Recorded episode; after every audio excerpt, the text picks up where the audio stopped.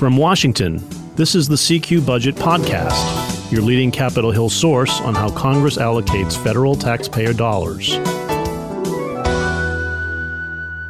Welcome back to the CQ Budget Podcast. I'm David Lerman, your budget tracker. And we want to recap the amazing saga we've lived through now for over a year with Build Back Better or the Inflation Reduction Act, or whatever you want to call it, that finally got enacted into law. And we want to touch on the big funding fight that Congress will have when it gets back in town in September to avoid another government shutdown. So with me to do that today are Paul Krawzak, a senior budget writer at CQ Roll Call. Thanks for being here, Paul. Thanks for inviting me, David. And Laura Weiss, our tax policy reporter at CQ Roll Call. Thanks again for joining me, Laura. Yeah, thanks for having me. And Laura, let me start with you because um, you were at the White House the other day when President Biden signed into law this this final Inflation Reduction Act package. I imagine there were a lot of high fives and backslapping going around. Yeah, yeah, it was certainly a victory lap for Democrats um, who, you know, had been pushing for so long to get a reconciliation bill across the finish line. And, you know, President Biden recognized that. He made sort of a kind of joke of he'd been waiting 18 months to sign the bill and we're looking forward to it for that long. And it was finally the moment. Um, you know, Senator Manchin was there. He had been really the holdout, and the reason it took so long for Democrats to get unity, um, it took a really long time for him to get to yes on something. But, um, you know, in return, um, Senator Schumer and President Biden especially really praised him. President Biden handed him the pen he used to sign the bill. So it was really a victory lap for both of those Joes and um, Democrats in general, a very celebratory mood. Um, and, you know, even as they signed this bill now, we're just a few months out from November's midterms. And that was definitely, you know, on the mind. Um, President Biden really hit at Republicans for not supporting the bill and talked about, you know, the choice that's there. he sort of argued that Republicans had sided with special interests, Democrats had sided with the American people. So you could start of sort of start to hear his messaging uh, to voters before the midterms. Yeah. And I think the question now, Laura, is how will this be perceived by voters? How much of a difference will it make on the campaign trail with these with these grueling midterm elections coming up? You know, it was striking to me how depending on which party you listen to, uh, this bill did totally opposite things, right? They painted it in such completely opposing terms to hear Democrats tell it this is the first major step the government has taken to combat climate change with huge new money for clean energy tax breaks and to help reduce the deficit and to finally get seniors lower co- prices on their prescription drugs, a huge breakthrough. And to hear Republicans tell it, this thing is a major tax increase that's going to risk triggering a recession at a very precarious time they don't buy that it's going to cut the deficit. They think there's some some phony math going on there because programs will get extended beyond what they say now. And that they're going to sic the IRS on all these middle class taxpayers who are going to be subject to all kinds of invasive new audits from an expanded IRS workforce. That's how Republicans portray this. So, really contrasting visions here of what this package does. And then the question is what do voters make of that? Yeah, I think there's going to be, you know, a lot of competing arguments here over the next couple of months. You mentioned IRS funding. That's already been a big one that, um, you know, there's a lot of back and forth over among Democrats and Republicans. I think, you know, some of the other taxes in this bill, a tax on stock buybacks, a corporate minimum tax, um, th- those have drawn heat from Republicans. But I think, you know, politically, funding the IRS, knowing there will be more IRS auditors hired, is something that it seems they're viewing as something that might resonate a little more with you know individual voters, especially given that Senator Sinema shielded got some carve outs from the corporate minimum tax that kind of gutted some of the criticism, like that it would hit a lot of manufacturers really hard.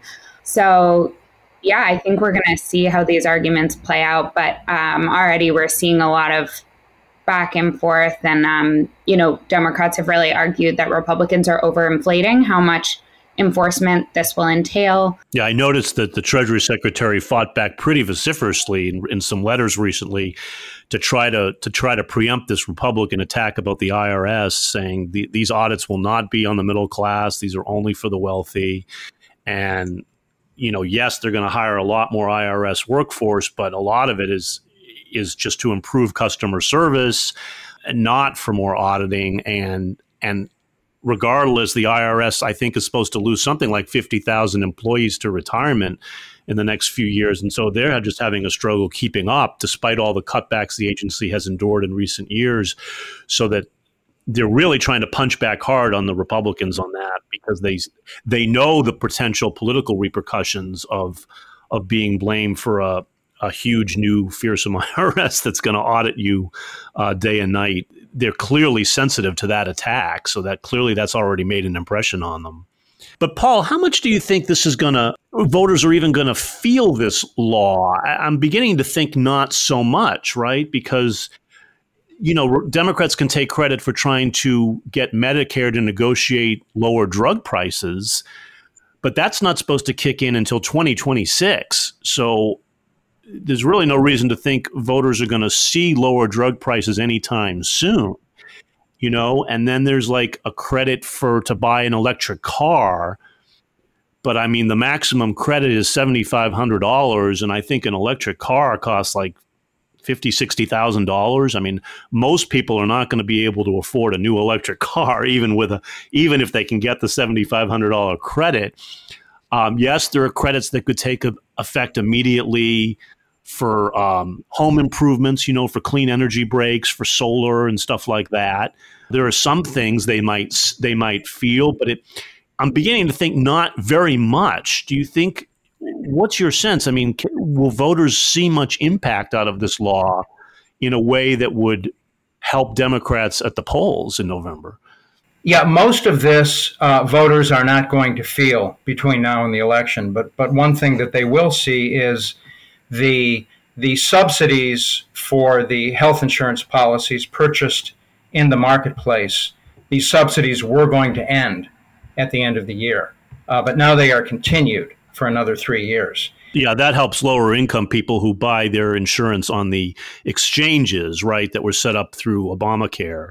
Right, and it's not even lower income as much now because I mean these subsidies increase the amount of income that you that you can earn and still get the subsidy.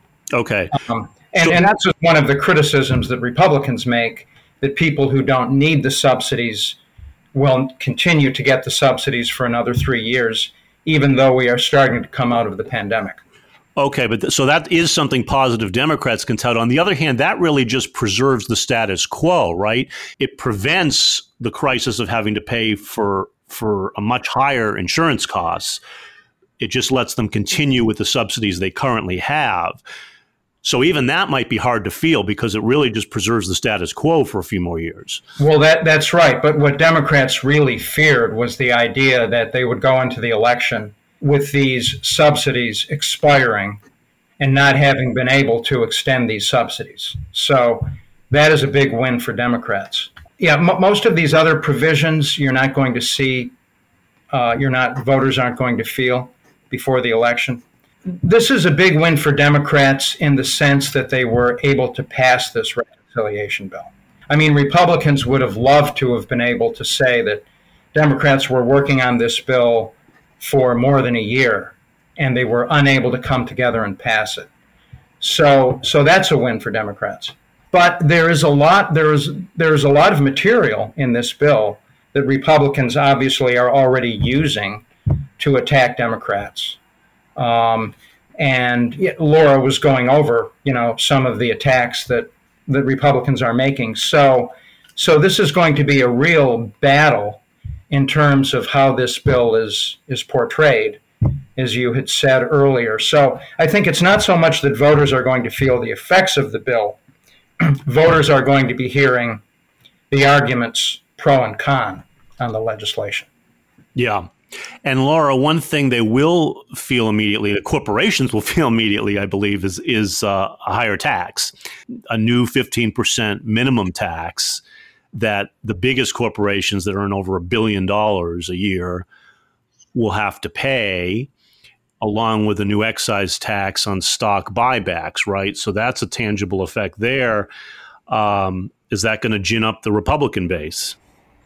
Yeah, and I think that's definitely a question. And, um, you know, as I touched on, I think it's, you know, we'll sort of see how effective those arguments are. This is definitely some more complicated, sort of at the edges tax policy. And I think, um, you know, there were some changes to the minimum tax sort of at the last minute due to Senator Sinema that undercut some Republican arguments. But certainly, you know, they'll be saying they're raising taxes on corporations and they're raising taxes when we, you know, could be in a recession. And, um, you know, I think to return to the IRS point briefly too, um, you know, one thing there's Republicans that sort of released something from the Congressional Budget Office saying that if this amendment had been made to bar the appropriated money from being used to affect people making under $400,000 a year, it would have got it i think about 20 billion from the 124 billion revenue raising estimate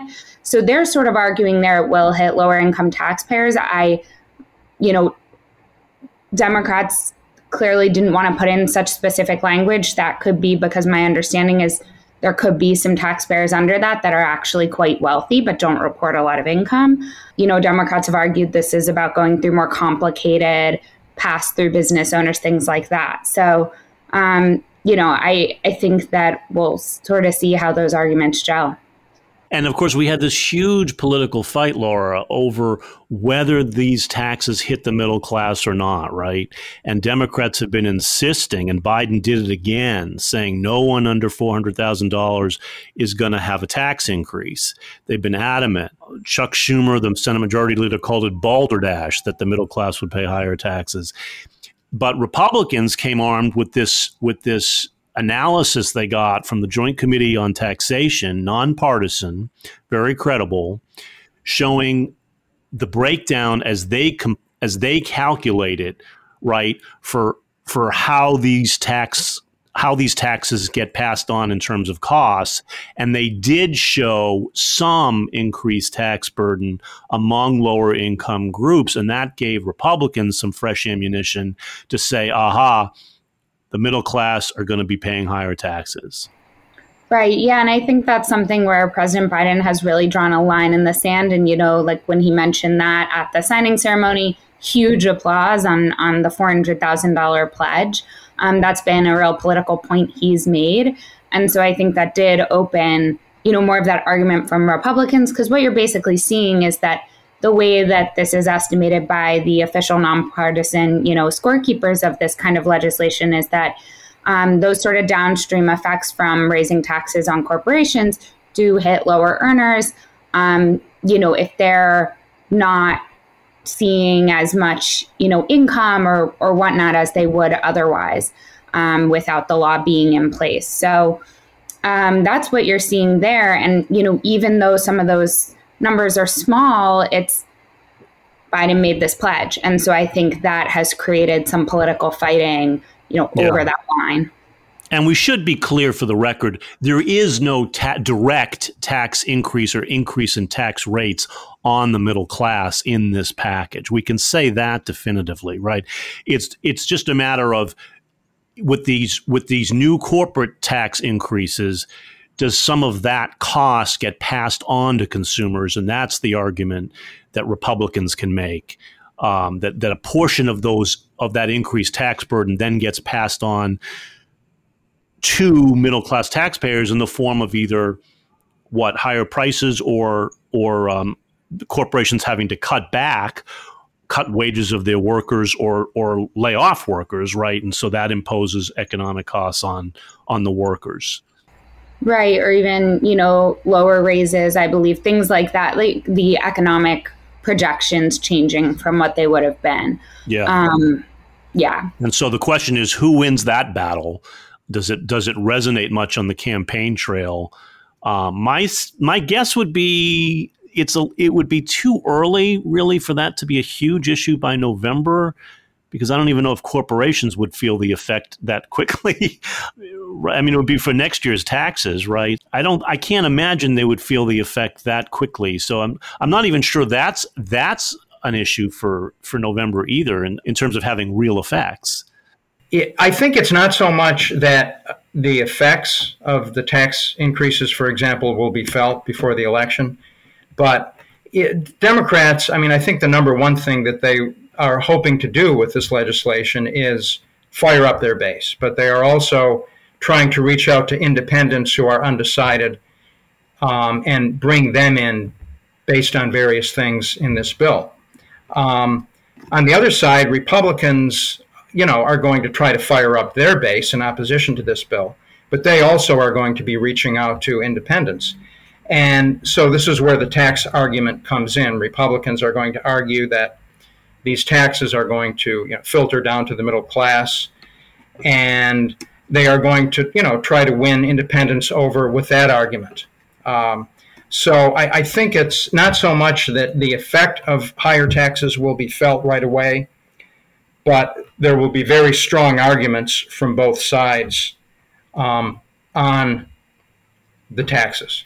Yeah. And of course, we should say politically, this is a huge win for Democrats, particularly in a 50 50 Senate where they couldn't spare a single vote to be able to pass this this package. Now it's much smaller than what they wanted. They wanted something over three trillion dollars worth over ten years, and this is this is less than five hundred billion dollars in actual spending. Um, so it's much smaller than what they wanted, but it's still a huge win by any measure, right? I mean, Democrats for years were trying to get lower drug prices to, to give Medicare the ability to negotiate directly with manufacturers to cut drug prices was a huge goal of theirs. And this bill does that, at least takes a huge step in that direction. It starts small with a limited number of drugs, but I mean, this does open the door for that in a big way. That's by any measure a Democratic win. And of course, Republicans say that'll stifle innovation and research on new cures. We'll see. But at least politically, that's a big Democratic win. And then, of course, on climate on climate change, right? I mean, to finally have a huge package of new money, uh, over three hundred fifty billion dollars worth of, of these tax credits and incentives, no carbon tax, no no sort of penalty here. It's in the in the world of carrot and sticks, they've chosen a carrot approach here. No no real sticks to my knowledge, and that's why I think they're able to get it through. Is it's all just sort of tax incentives and credits to get people to switch to renewable forms of energy. Debatable how much how much it'll really do for climate change of course that's that could be a fair criticism but it's also true that this is the first concrete step they've made by congress I think they'd say ever to really tackle the climate crisis. So those two, I would think those two measures alone are, are big wins for Democrats. And and of course, in order to do this politically, it was so interesting how what used to be known as Build Back Better got rebranded as the Inflation Reduction Act. I mean, the politics were all over this thing. In order to sell it, I think at Joe Manchin's insistence, they call it the Inflation Reduction Act, right, Laura? Because because he was so he had held up this package for months on the grounds that it was too much spending and it would spur inflation. And he got them to refashion it so that at least on paper, some of this new revenue would be used for deficit reduction, and he could claim that this package not only wouldn't be inflationary, but would actually reduce inflation. I think the Congressional Budget Office differs with that, and they issued. They're also a nonpartisan agency, highly respected, and their their take on it was it would have almost no effect in, of an, in inflation in the immediate term anyway. Gets more questionable down the road, but there's really nothing in here that's going to reduce inflation in coming months or the next year, really. It just doesn't work that way. But still, a remarkable, a remarkable victory, I think, for Chuck Schumer, we should say, to get his whole caucus together and get all 50 Democrats in line, including Joe Manchin, which I think is why he got Biden's pen the other day.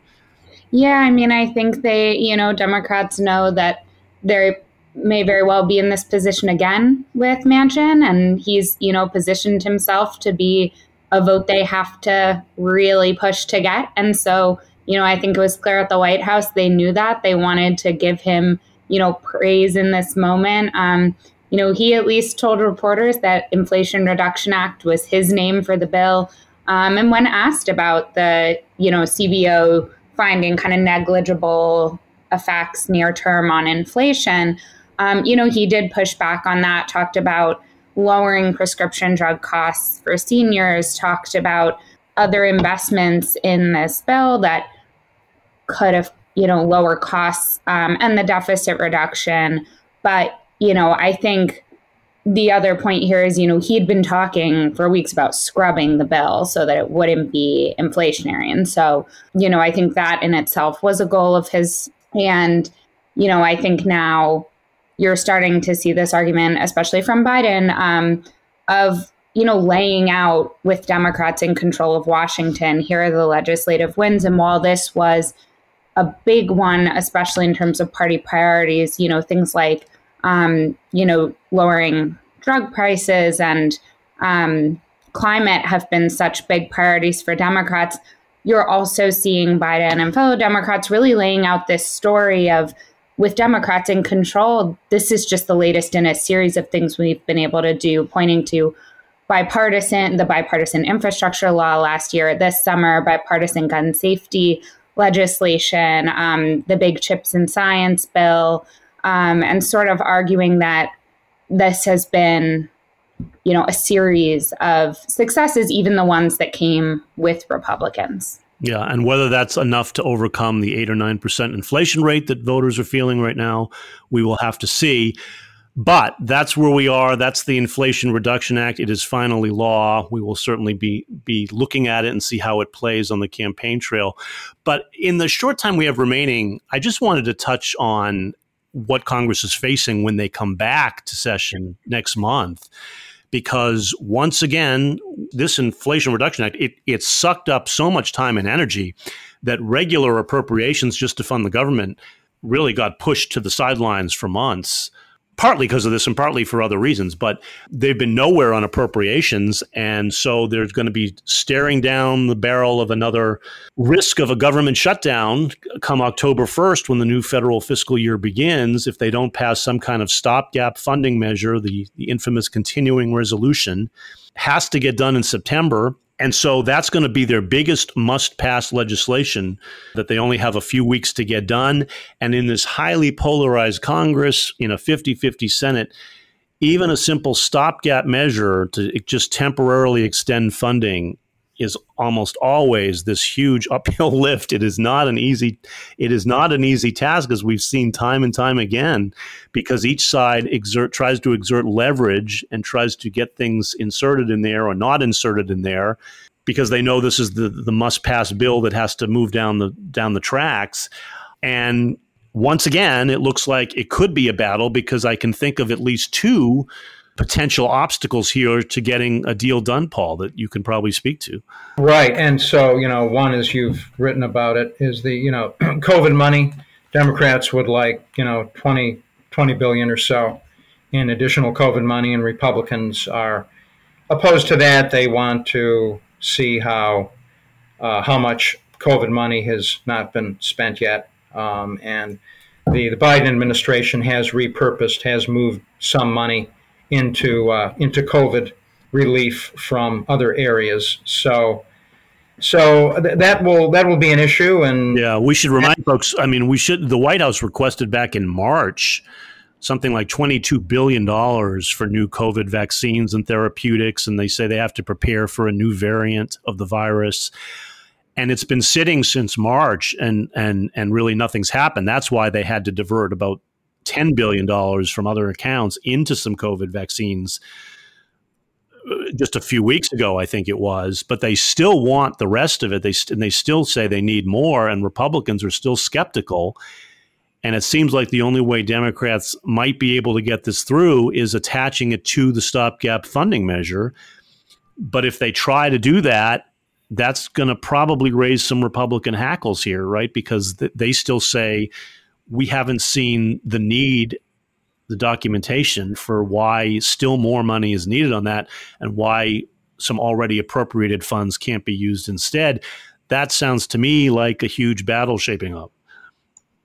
Well, there will be a push for it, um, and you know there may there may be a battle, and they, oh, you know, they may end up agreeing to putting some COVID money into it. Um, you know, certainly not as much as Democrats would like. Um, so I think that's kind of an unknown. Uh, the Senate Appropriations Chairman Leahy has said he's going to try to get some COVID money into the CR. And the uh, Steny Hoyer, the House uh, Majority Leader, has said he would like to see COVID money in the CR, but he's not sure whether it will make it or not. So it's an open question. Um, the other issue is the, the permitting legislation um, that uh, Senator Manchin won an agreement from Senate Democratic leaders to pass an overhaul of permitting to um, help projects get started and finished more quickly, including the Mountain Valley Pipeline, which is under development between Virginia and West Virginia. Um, that that's going to be a big issue because you because Manchin is counting on it getting passed before September 30. Um, and that was a concession they made to Manchin to get his support for the for the big Inflation Reduction Act. Right, and you have you have some strong potential opposition to that among progressives in the House, and it's not it's not clear that Republicans are going to support this either. Some may, some might not. So I, I, think that's going to be the the thing to really look for in terms of bringing the uh, the CR to completion. I mean, this this CR will run into next December, and I mean, you know, almost certainly they will reach agreement on a CR um, because they want to leave and campaign. Yeah, and Laura, you were at the White House with Manchin. What did he say? Is is he going to fight to get his permitting legislation on this stopgap measure? Yeah, he named the CR as, you know, the clear way to get this done because of the September 30th timeline that, you know, leadership had agreed with him to try to get this done. I think he's been clear. They've been clear it's a commitment to try. Um, he sort of described it as a commitment that they'll be in the same boat on this, that he has, I'm sure Schumer's backing on it. My understanding would be Pelosi's and probably Biden's on, um, you know, pushing for this. But we'll see. And even from the Republican side, you know, before the Inflation Reduction Act passed, you had um, Lindsey Graham, who's ranking member on the budget committee, saying, well, this permitting reform is focused, appears to be focused on West Virginia. Maybe I'll want something for South Carolina, or I'll say I need a clean CR. Um, and, you know, we'll see how much of that was him. He was clearly making a plea to Manchin to say, this isn't a, you know, 100% commitment and kind of wanting him to back out on the reconciliation bill. But, you know, we'll see if this is something that can really uh, get done, but it'll certainly, I think, pose some problems. And Hoyer did say that this stopgap measure should run through into December. So they're not even trying to wrap it up quickly. They know they're not going to be here because they're not going to be in town because they need to campaign for reelection. And then there's the Thanksgiving. And so they know it's going to run into December, which means we're looking at a if they're lucky, getting a final appropriation spending package done sometime just before Christmas. But we'll see if if the politics even allow for that. We're going to have to watch it. That does it for us today.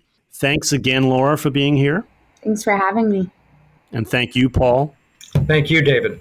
And we're going to be taking a little break while Congress is in their August recess, but we will be back in September when Congress reconvenes. And so we hope to see you then.